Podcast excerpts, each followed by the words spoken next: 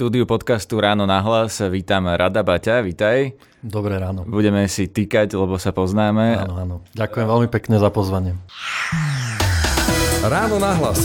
Ranný podcast z pravodajského portálu Aktuality.sk. Myslieť pozitívne po mesiacoch pandémie nie je ľahké. Som Martina a aj napriek náročnému obdobiu sa teším na budúcnosť. Spolu so mnou aj väčšina Slovákov. Viete prečo? Lebo seba dôvera a optimizmus pozitívne ovplyvňujú našu budúcnosť. Už zajtra sme o krok bližšie k porazeniu vírusu, k vysnívanému bývaniu alebo ku šťastnej rodine. A nasledujeme svoje sny. Aj Slovenská sporiteľňa pomáha našej krajine tvoriť budúcnosť, na ktorú sa môžeme tešiť všetci. Zistite viac na budúcnosť je vaša SK. Ráno na hlas. Ranný podcast z pravodajského portálu Aktuality.sk. Rado je bývalý novinár a potom politický poradca. Ty si pôsobil u Andreja Kisku, potom v kampani PS spolu. Ešte predtým si bol vlastne hovorca vlády Ivety Radičovej. Teraz si na útvare hodnoty za peniaze na ministerstvo financí, čiže tvoj šéf je Igor Matovič. A na toho sa práve opýtam v prvej no. otázke, že ako si vychádzaš so svojím novým šéfom? Lebo ty si známy aj tým, že na Facebooku si komunikoval aj pomerne vulgárne s e, Igorom Matovičom, teda ty si mu poslal vulgárnu sms ktorú on zverejnil, ty si potom na neho podal trestné oznámenia, v zápätí sa on stal tvojim šéfom. Tak no. ako si vychádzaš so svojím šéfom? Našťastie nejako. Na, na ministerstve financí sme sa nikdy nestretli a myslím, že je to dobre, lebo, lebo uh, nerad by som bol trestne stíhaný za útok na verejného činiteľa. A um, takže ono je to tak, že od 1. septembra už pracujem, uh, už nie som štátny zamestnanec, uh, pracujem ešte na nejaký menší úvezok pre UHP, ale, ale nie som už v štátnej službe. Že povedal by som to tak, že, sme, že, som, že som trošku vyprázdnil bojsko, aby, aby zavladol, uh, aj aby mal pokoj aj UHP a aby, aby povedzme sa situácia nejako ďalej neeskalovala. A čo sa týka cítil si, že sa to eskalovalo na Ani nie, že eskalovalo, financí? ale tak ovplyvňovalo to samozrejme, samozrejme aj ľudí okolo mňa a myslím si, že sme uzavreli veľmi, veľmi rozumnú dohodu o tom, že že to, čo potrebujú odo mňa, tak im viem poskytovať aj tak, že nie som štátnym zamestnancom. A akým spôsobom to tú situáciu teda ovplyvňovalo tých ľudí okolo teba, to si povedzme? No veľmi jednoducho, ten sport tam bol, vysel vo vzduchu, ja som z neho nemienil ustúpiť, čo samozrejme vytváralo, vytváralo napätie a myslím si, že sme našli dobrý spôsob, ako ho vyriešiť. Lebo ono je to tak, že, že Igor Matovič proste urobil vec, ktorá sa podľa mňa nerobí a to je, že, že v, vnesol osobný život do, do, do niečoho, čo Vlastne nebol politický spor, bol to jeho útok na vysokú štátnu úradničku. A na tvoju manželku, na Zuzanu manželku, Baťovú. Čo sa, čo sa nerobí, čo sa proste nerobí. Akože ja som e, teda aj ako novinár, aj, aj, aj keď som prestúpil na stranu temná, išiel som robiť pre politikov, tak ja mám rád konflikty, ja mám rád spory, ja mám rád verejné diskusie, mám rád ostré verejné diskusie, ja rád ostro diskutujem. Nemám problém, keď niekto diskutuje späť ostro na mňa, ale je tam hranica a tá hranica je súkromie. A Igor Matovič ju prekročil a a a už to nikdy nebude OK. Tak ale on nevyťahol tvoje súkromie. Ty vyťahol, si napísal jemu sms použil, použil, použil môj súkromný status na Facebooku na to, aby vydieral vysokú štátnu úradničku, aby na ňu utočil. Presne to sa stalo. Ale súkromný status, vieš, že definícia súkromia definícia je, súkromia že je keď je to jednoduchá. pre viac ako dvoch ľudí, tak už to, to nie je, je súkromný to status. nedáva právo ministrovi, vteda, vteda v tom čase predsedovi vlády robiť si screenshoty a písať o tom statuse na Facebooku. Ja som normálny súkromný občan, Igora Matoviča je trd do toho, čo ja robím alebo hovorím on sa má starať o správovanie krajiny, mal sa starať.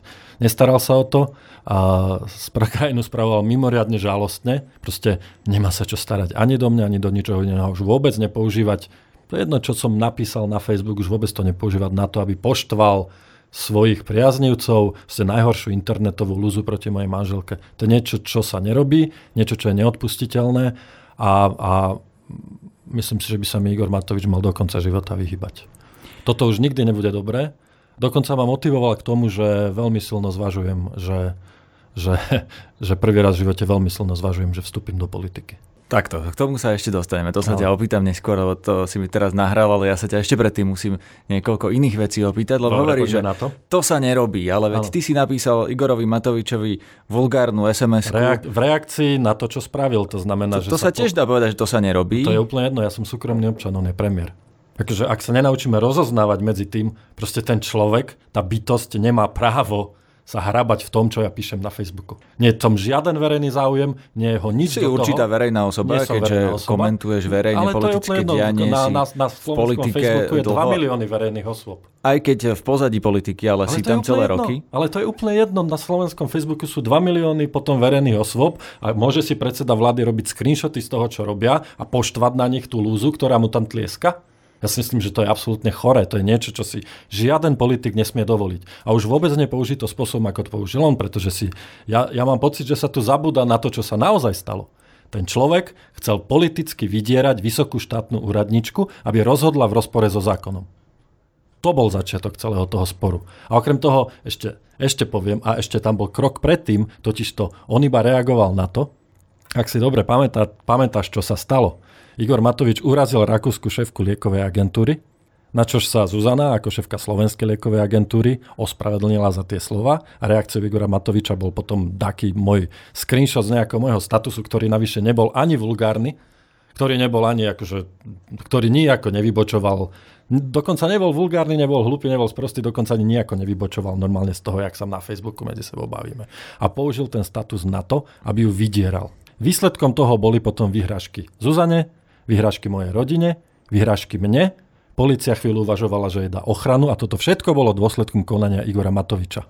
Rozumiem, ale eskaloval si to aj ty, aj to jedno, sms to aj, eskaloval. aj ja to, mám čo si právo sa napísal. brániť voči tomu, aby predseda vlády verejne vydieral moju manželku a používal na to moje slova, do ktorých ho nič nie je. Ešte raz, ten človek má moc, ten človek je vo verejnej funkcii. Ak tu príjmeme rozumiem, úzus, že on si rozumiem. dovolí teraz akože robiť si, čo chce. Pardon, ja môžem o ňom hovoriť, čo chcem. Ja som volič, ja som občan. On je verejný funkcionár, on je pri moci, on sa zodpoveda mne, nie ja jemu. A to dokonca sa zodpoveda mne, aj keď som jeho formálne jeho podriadený na Áno, ministerstvo keby financí. som ja napísal šéfovi svojho šéfa vulgárnu SMS-ku, tiež asi čakám nejakú reakciu. Ale, takže ale my sa netvárme, ale veď my sa netvárme, že to, ale veď sa netvárme, že to vzniklo z ničoho nič.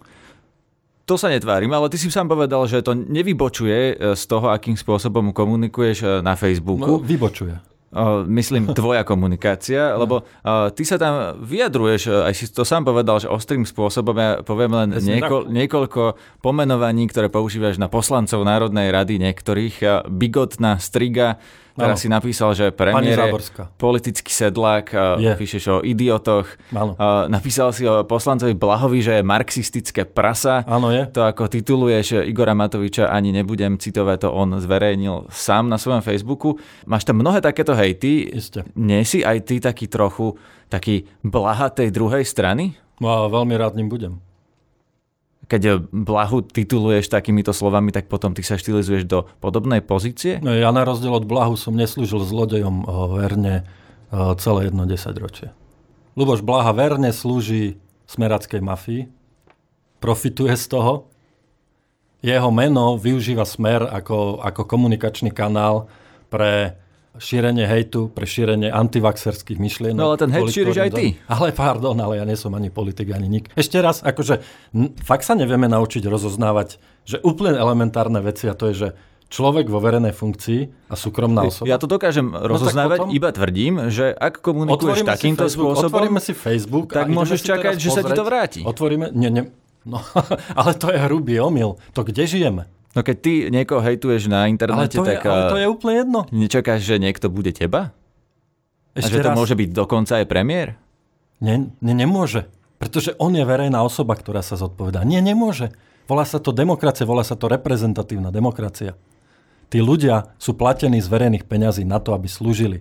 Nie na to, aby sa vadili po Facebooku s kýmkoľvek. Nebuďme pokryci. Akože nebuďme pokryci v tom, že teraz sa to re- Bože, niekto použil na Facebooku škaredé slovo. Ja nepoznám hnusnejší typ pokrytectva, ako je toto.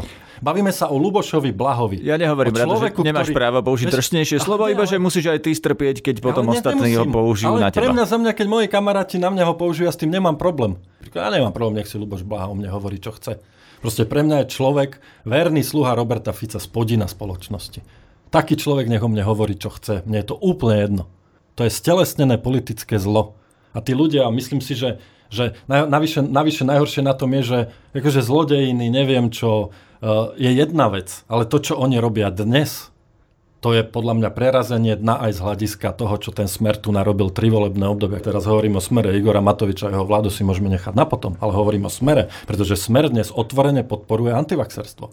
Smer dnes otvorene podporuje hoaxy, blúdy, ktorých dôsledkom je to, že obrovská časť ľudí na Slovensku je dnes nezaočkovaná voči najväčšej hrozbe zdravotnej, akú sme tu mali od španielskej chrypky.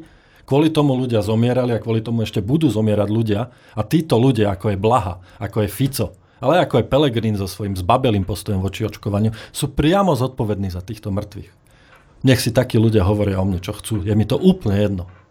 Ale, Dobre, ale, ale nehnevaj V tomto ale, bode ale, ale musím povedať, že zodpovedná nie je vláda, keď oni majú v rukách moc, prečo by mala byť zodpovedná opozícia? Je zodpovedná. Samozrejme, že hlavnú zodpovednosť má vláda, a, a myslím si, že sa ani nejako netají mojimi názormi, keď už sa bavíme o, moje, o, mojich, o mojich facebookových statusoch, tomu, že si myslím, že je za to zodpovedná. A je za to zodpovedný priamo Igor Matovič.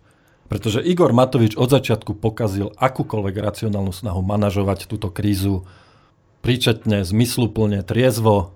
Nie, ten človek proste rob, išiel od cirkusu k cirkusu proste mal utkvelú predstavu, že musí vymyslieť nejaké originálne riešenie, že celý svet potom sa posadí na zadok z toho, že na Slovensku sme prišli na recept boji proti pandémii taký, aký sa neprišiel na to niekde inde. To sú boli presne tie jeho plošné testovania, to bol presne jeho stupidný nápad s dovozom Sputnika. To bolo presne to, ten človek namiesto toho, aby prenechal normálnym ľuďom manažovanie krízy, aby sme využili to, že tá prvá vlna sa nám vyhla že sme vlastne mali, na, na rozdiel od Talianska a mnohých ďalších krajín, ktorých tá už prvá vlna postihla naplno, my sme mali komfort a šťastie, časovanie, zavreli sme sa včas, akože však odnesla si to ekonomika o to pokoj. Mohli sme sa pripraviť na druhú vlnu. Namiesto prípravy na druhú vlnu sme tu začali robiť plošnú Spartakiadu.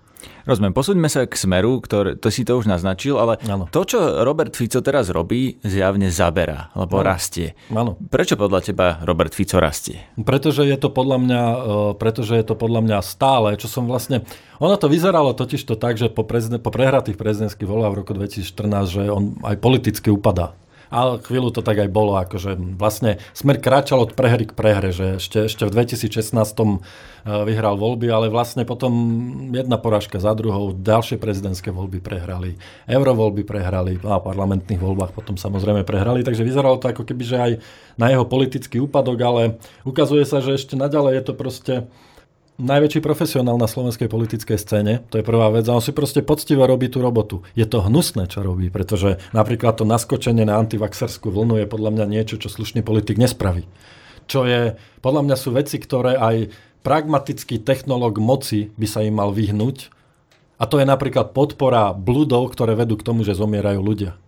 A preto si myslím, že v skutočnosti áno, rastie, lebo zjavne proste, zjavne proste ľudia sa zbláznili a veria naozaj veľkým bludom. A nositeľia týchto bludov sú zjavne populárni opäť na koni, ale to je len polovica pravdy. Druhá polovica pravdy je, že, že celé Olano, Matovičom e, počnúc a, a Hegerom končiac je proste naďalej posadnuté Robertom Ficom, da, neustále ho vracia na piedestál. Včera mal Eduard Heger, včera, teda neviem, kedy sa to bude vysielať, ale v deň, keď mala prezidentka správu o stave republiky, tak Eduard Heger vystúpil s príhovorom k občanom, ktoré zrejme to mala byť nejaká reakcia na, na, na, na mala to byť nejaká jeho vlastná verzia správy o stave republiky a hovorí tam o Robertovi Ficovi. No tak sa nečudujme, tak sa pre, nečudujme sa, že Robert Fico je späť na koni. Čiže by sme si ho nemali všímať podľa teba? Nie, že nemali všímať, ale, ale, ale, ale, skutočne, ale nie mu zvyšovať popularitu Veď tí ľudia, veď tí ľudia neponúkajú nič iné, len nadávanie na Fica. To isté, čo robili v opozícii, robia dnes, neponúkajú nič iné a, vy, a tí ľudia to vidia, voliči to vidia. Keby im táto vláda bola schopná ponúknuť niečo iné ako nadávanie na Fica dva roky potom takmer, čo vyhrali voľby, tak by to mohlo vyzerať úplne inak, mohla by vyzerať inak celá krajina. Žiaľ, nemajú im čo ponúknuť. Jediné, k čomu sa chudáci dokážu vždy vrácať, je nadávanie na Roberta Fica. Igor Matovič nedávno povedal, že zarast Roberta Fica sú podľa neho zodpovední novinári, uh-huh. ktorí kritizujú vládu. Mne sa to osobne zdá, ako napríklad keď Mikuláš Zurinda po vyhratých voľbách si neuvedomil, že novinári nebudú ďalej jeho kamaráti, ale že keby bol aj svetý, tak ho vždy budú kritizovať, možno aj neoprávnene za všetko, lebo to je úloha médií. Určite. Je toto podľa teba chronický problém slovenských premiérov a premiérky, ktorej ty si bol hovorcom, že jednoducho očakáva, že novinári budú kamaráti a že to je nerealistické očakávanie, alebo je to uh, nejaká uh, zase výnimočná situácia týkajúca sa Igora Matoviča? Ja si, ja si nemyslím, že by premiéri očakávali, že ich novinári budú chváliť v skutočnosti. Samozrejme, že ten antagonizmus je tam do istej miery prirodzený. Uh, Robert Fico s ním vyslovene politicky pracoval napríklad ako premiér. On veľmi cieľavedomo vlastne vyrábal z novinárov nepriateľov štátu. Áno, proti slovenské prostitútky žily a podobne. Veci. Akože to bola v zásade z jeho strany to bola pragmatická práca. Doteraz to robí. A to napätie, doteraz to robí. A to napätie medzi premiérmi a novinármi je podľa mňa je podľa mňa uh, úplne prirodzené a zároveň je samozrejme tak trochu prirodzené potom aj taká istá ofúčanosť vlastne tých politikov na novinárov, že a niekedy, niekedy aj trochu oprávnená, že niekedy majú, môžu mať pocit, že im novinári krivdia tak. Myslím si, že v prípade Igora Matoviča, tak on je pomerne sebastredný, sebalútostivý človek. Vníma akýkoľvek, uh, akýkoľvek, akýkoľvek kritiku ako útok na jeho majestát, plus navyše na to nebol zvyknutý. Uh, ako opozičný politik bol vždy showman, nad ktorým všetci tak trošku mavli rukou proste nad jeho výčinmi, lebo povedzme si na rovinu, 10 rokov bolo jedno, čo Igor Matovič spraví, pretože neovplyvňoval uh, ani pohyb Zemegula, ani pohyb Áno, bol v opozícii, to je to, presne to, na čo narážam, že po prechode z opozície do no vlády teraz zrazu, teraz zrazu musíš čeliť kritike. na ktorú absolútne nebol pripravený a ktorú absolútne nezvládol. A to je podľa mňa, to je podľa mňa celý príbeh. Úprimne prirovnania k Mikulášovi Zurindovi by som považoval za, za neprimerané ako Iba v tomto, samozrejme. Neprimerané prirovnanie v tom, že, že však akože žiaden premiér sa neteší kritike, ale myslím si, že to sú boli naozaj veľmi rozdielne váhové kategórie. Ty si napísal knihu, ktorá sa volá Ako skapal Tatranský tiger, alebo áno. ak sa neviem, to je áno, titul. titul, alebo áno. titul Ekonomické dejiny po novembrového Slovenska. Áno. A ty v tej knihe okrem iného píšeš, uh-huh. ja som si tu vypísal keď citát, že kedy si boli vízie e, na Slovensku, sa diskutovalo v politike napríklad o dôchodkovej reforme sme sa zaoberali tým, čo bude v roku 2030 a že teraz e, politici hľadia vlastne e, ani nie na celé volebné obdobie, ale len na najbližšie obdobie a že sa vôbec nediskutuje o tých víziách, ktoré by mali byť dlhšie ako 4 roky, tak čo je podľa teba, lebo doteraz si najmä kritizoval, tak mhm. skús byť konštruktívny, skús povedať, čo je podľa teba vízia Slovenska, čo by mala byť vízia mhm. Slovenska napríklad do roku 2030? No mne sa zdá, že ako malá, v podstate bezvýznamná krajina, máme, máme vlastne jedinú šancu. A tou šancou je, že byť dostatočne pružný na to, aby sme vedeli reagovať na čokoľvek, čo príde. A to, aby sme boli dostatočne pružní ako krajina, si vyžaduje dve veci, podľa môjho názoru, a to sú fungujúce inštitúcie a vzdelaní ľudia. A... Nie je to veľmi, pri veľmi všeobecné? Nie je to všeobecné. Podľa mňa nič iné, nič iné v skutočnosti. To je problém aj tak trošku ako keby, že reforiem, ktoré, sa, ktoré je potrebné urobiť dnes. Že oni nie sú také, uh, také, že také, také naleštené, také zviete, akože ono je strašne, že 19% na dane niečo, rovná dane niečo také, čo je na prvú jednoduché, vyzerá to dobre, a za tým samozrejme stojí oveľa komplikovanejšia reforma, ale symbolicky to vyzerá veľmi dobre. Tento typ reformy už Slovensku nepomôže. My potrebujeme, my potrebujeme prekopať úplne vzdelávací systém, ktorý je naozaj katastrofálny a ktorý navyše je extrémne neférový voči, voči chudobným deťom, ktoré idú s handicapom do školy a už sa ho nikdy nezbavia a ktorí sú vlastne odkazaní na to, aby generačne tú chudobu svojich rodičov vlastne reprodukovali. Zároveň, zároveň sme veľmi, my sme, my sme ako krajina, čo sa týka vzdelávania, veľmi slabí na oboch koncoch. Nevieme pomôcť tým najslabším a zároveň uh, nevieme, povedal by som, že rozvíjať a uchopiť talenty tých najlepších. No, tie nám idú do zahraničia, ale zastavím ťa pri tých uh, slabých deťoch, pretože ano Ty si teraz, teda hovoríš, že už len na dohodu, ale doteraz si pracoval na útvare hodnoty za peniaze, mm. čiže je to analytický útvar, no. ktorý má vyhodnocovať, ktoré investície sa oplatia. Posudzovali ste aj plán obnovy, alebo ste, ano. neviem, či ste ho ano. zostavovali, alebo posudzovali. Áno, UHP veľmi ale, bolo zaangažovaný v jeho tvorbe. Teraz, sa, e, teraz mi ide o to, že či e, v tom pláne obnovy podľa teba mm. sú také reformy, ktoré toto, čo hovoríš, e, vyriešia, alebo či je to len nejaká zmes tu niečo, nejaké peniaze minieme, tam nejaké mm. peniaze niekam nalejeme. Sú tam zmysluplné reformy? Plán obnovy je podľa mňa veľmi dobre urobený dokument.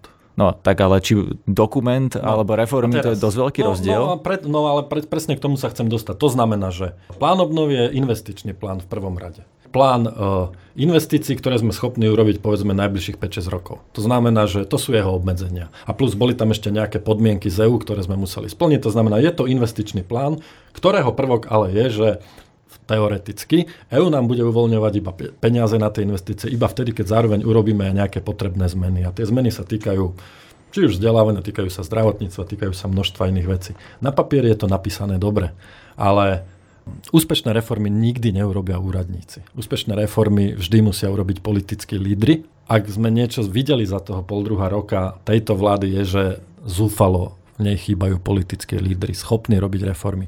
Náznak možno Maria Koliková z hľadiska súdnej mapy a, a, a zmeny, zmeny, zmeny systému, systému e, e, v justícii tam si myslím, že, tam si myslím, že to dobre vymyslená aj dobre rozplánovaná reforma. Uvidíme, ako nakoniec končí. Musela ju oproti pôvodnému návrhu, ktorý predložila v Lani trochu prerobiť a uvidíme nakoniec, aký Rozumiem, ale to je tiež v podstate len rozdelenie alebo prerozdelenie kompetencií súdov. Je to... Nie je to taká radikálna reforma ale, ako napríklad ale, ale podľa mňa... dôchodková reforma, niečo, Hej. kde rozmýšľame na rozumiem. 20, 30, 40 rokov dopredu. Rozumiem. A tu práve mám dve otázky, mm-hmm. položím mm-hmm. ti ich postupne. Prvá, ty si spomenul, že vlastne tie chudobné deti mm-hmm. sú mhm. problém, tie, ktoré zaostávajú. No to sú často deti v osadách. Áno.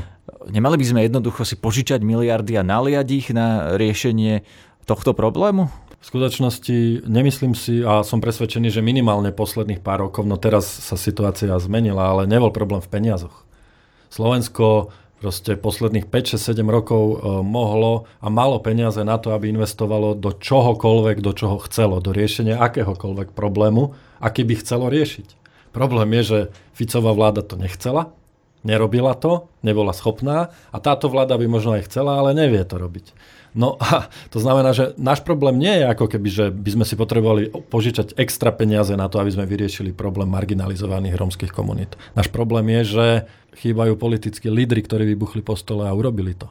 A, a v tomto sa ten, ten leadership, to, to vedenie, tá vôľa, tá Dzurindová, kde je vôľa, tam je cesta, proste nedá ničím nahradiť. My dnes nemáme problém v tom, že by sme neboli schopní na nejakom expertnom, na nejakej expertnej úrovni napísať dobrú reformu. My nemáme problém v tom, že by sme nemali analytické kapacity, ktoré by boli schopné zhodnotiť, čo Problém je podľa teba v tom, že minister školstva nie je reformátor. Presne. Nie je priebojný, nemá politické zázemie na to, aby to presadil.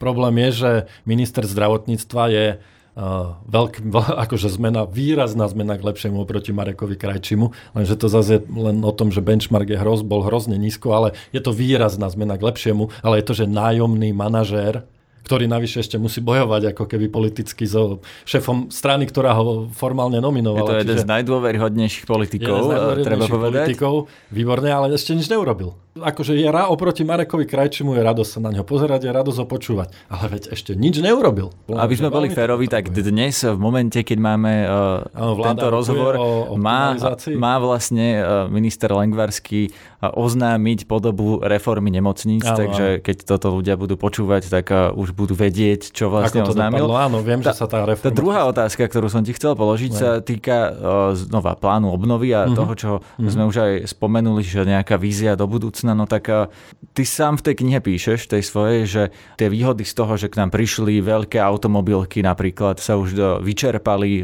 to sú výhody z toho, že na Slovensku bola lacná pracovná sila, že sme sa zasekli v nejakej pasci stredného príjmu a prestali sme dobiehať západ. Uh-huh. No a čo s tým? to je asi otázka za milión, že čo by sme mali urobiť ako krajina, ako Slovensko, aby sme sa odsekli ja viem, že si mi povedal, že tá odpoveď bola všeobecná, ale potrebujeme fungujúce štátne úrady. Veľmi jednoducho.